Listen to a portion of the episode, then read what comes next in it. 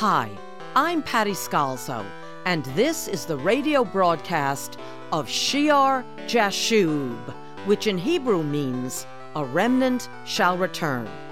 The Church of Shear Jashub Christian Tabernacle in Madison, Connecticut is so glad that you could join us for this study in God's holy word.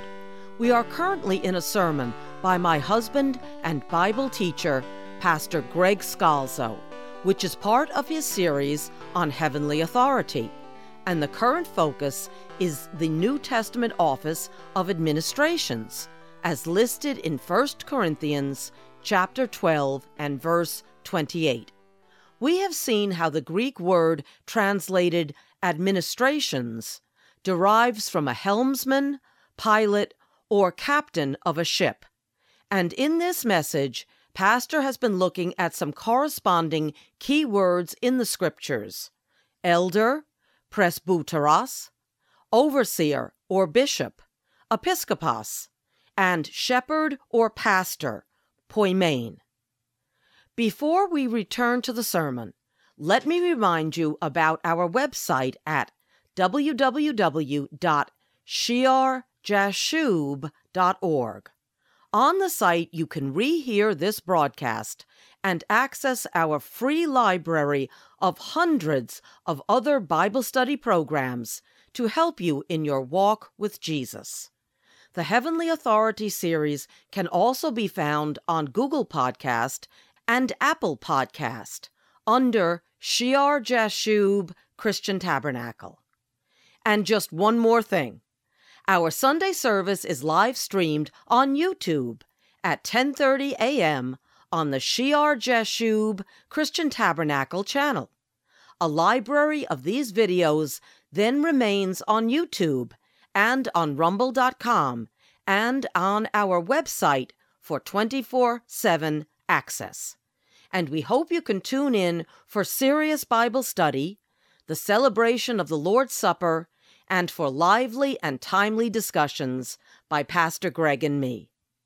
When we left off last, Pastor Greg was reading from 1 Peter chapter 5, where the apostle Peter addresses and exhorts the elders of the church, calling himself a fellow elder.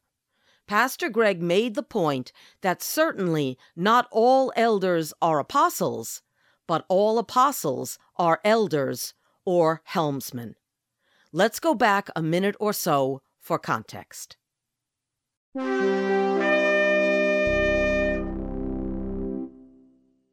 Well, he was an apostle, but as an apostle, he is one older in the Lord, teaching the doctrines that he was taught at the Sea of Galilee.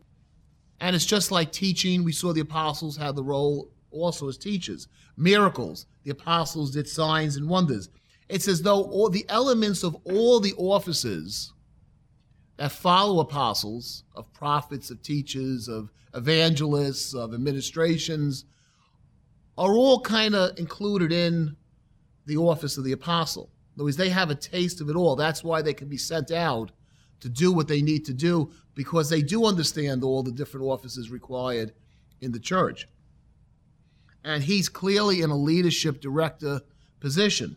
So he appeals to the other elders. He says, I exhort, I who am a fellow elder, uh, I who have witnessed the sufferings of Christ, a partaker of the glory that will be revealed. He saw the Mount of Transfiguration, right? He saw Jesus ascend up to heaven. And what is his instructions to the elders? He says, verse 2 Shepherd the flock of God, which is among you.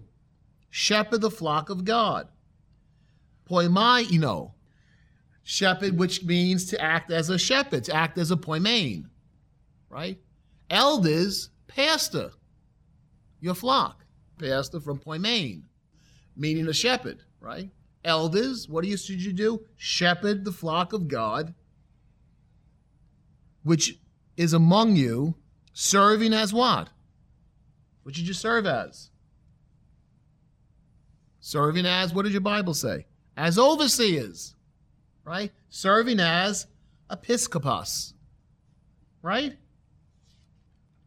So again, we have here the equivalence. He's talking to the elders. He tells them to be pastors of the flock that, that is among them and oversee them. Be overseers, be bishops, not by compulsion, but willingly, not for dishonest gain, but eagerly. Now, going back to that word shepherd, elder equals a shepherd. It's the same phrase there to shepherd the flock. It's the verb to act or tend as a shepherd that you have in John 21 16. We talked about Peter, right?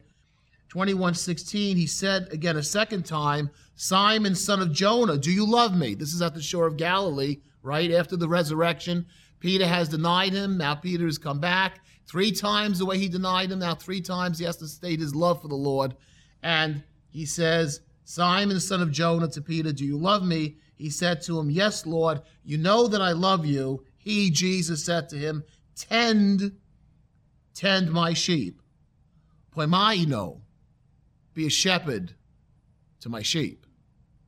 That's the same word there that you have here in uh, 1 Peter chapter 5, verse 2. Same word, tend, tend my sheep. Poimaino. Elders shepherd the flock of God. Poineon, the flock. The shepherd poimain. Poineon is the flock. Shepherd the flock, which is among you, serving as overseers. And the word there is actually literally overseen. It's the verb form of overseer. overseeing. Episcopeo, to act as an overseer. Episcopus. So overseeing the flock. Overseeing serving as overseers. How? Not by compulsion, but willingly, not for dishonest gain, but eagerly. So again, you have elder equals shepherd equals overseer. Okay. Same idea, three different words for the same administration, helmsman office. Now, notice something. He's telling them not by compulsion, not because you must. You act in this office as an elder, an overseer, a pastor, not because you must, not under compulsion, but how? Willingly. Willingly. It should be something you want to do, not forced to do. Not for dishonest gain, right? Not greedy for money, some of your translations will say not greedy for money, but eagerly, eagerly, willingly, eagerly, not for dishonest gain. This speaks about the motive. What should be the motive behind any of those in the church that are to lead the church, that are to be elders, bishops, pastors, whatever you want to call them? What should the motive be? Willingly, to tend the flock of God, eagerly, and not for dishonest gain. Now, too often, what starts that way in the church, you'll have a younger person that goes into quote unquote ministry, and they start out willingly, eagerly, right, to serve the Lord, deteriorates over time, and the situations become hard, deteriorates into unwillingly, coercively, not eagerly, they, they get lackluster, and sometimes then they get the, the hunger for money, the the money bug bites them, and that happens in churches. It happens in ministries. Some in some churches where, where you have people going into leadership that really have no zeal for the Lord, it starts off that way. But even in places where people love the Lord, sometimes it deteriorates into being under compulsion, not eagerly, and for dishonest gain. That's the opposite of what it should be. It should be willingly, eagerly, not for dishonest gain. And if you go on, he says in verse 3 not as being lords over those entrusted to you. Now, the people are entrusted to them. They have a, a sacred duty to administer the affairs of the church, to lead, to guide, right? To be that helmsman. But when they do it, they're not to be, it's not as being lords over them, uh, not as being masters over them. The word there in the Greek, and I'm not going to attempt to pronounce it, is to control, to lord it over, to exercise dominion over. It's the same word that you have in Mark chapter 10 verse 42. If you remember, we studied that. Uh, Mark chapter 10, verse 42. But Jesus called them to himself and said, You know that those who are considered rulers over the Gentiles lord it over them That's the same word there. Lord it over them, and their great ones exercise authority over them. Yet it shall not be so among you, but whoever desires to become great among you shall be your servant, and whoever of you desires to be first shall be slave of all. That's the way it should be in Christianity. The leadership positions are not to lord it over, not to exercise dominion over. And so now you can look at a lot of church history and see where a great deal was done wrong, where you had people exercising control and authority in a way. Now, there is authority given to all these offices. We're studying heavenly authority, right? If a person's called as an apostle or prophet or a teacher or a, or a pastor, whatever the office, there's authority to it. But you're not supposed to lord it over, have dominion over. And how much of church history do you have people in supposed Christian leadership that did act in that way, in the way of the Gentiles, who their rule is lorded over them and their great ones exercise authority over them? So not lording it over the ones, those entrusted to you. Rather, how do you, how are they to exercise their ministry?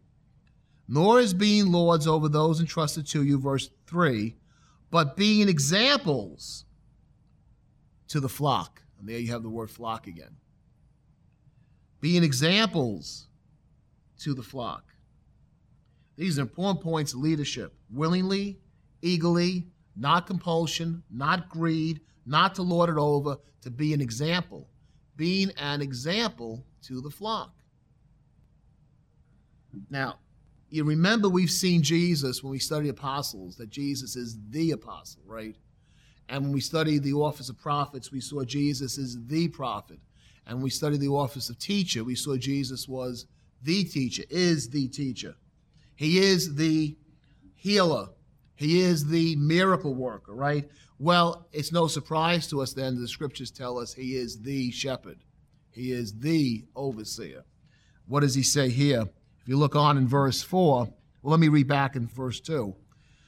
Verse 2 Shepherd the flock of God, which is among you, serving as overseers, not by compulsion, but willingly, not for dishonest gain, but eagerly, not as being lords over those entrusted to you, but being examples to the flock.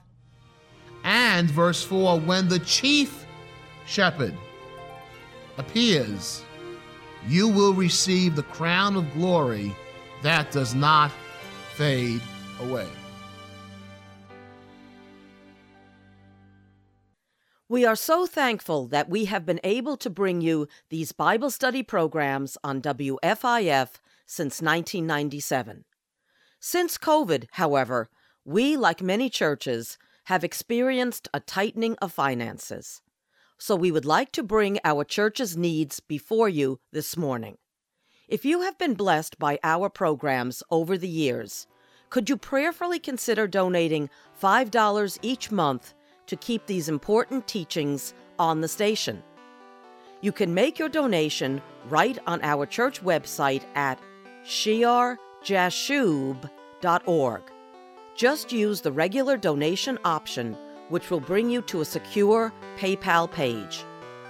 Or you could send a check made out to Shear Jashub Christian Tabernacle and mail it to P.O. Box 518, Branford, Connecticut 06405.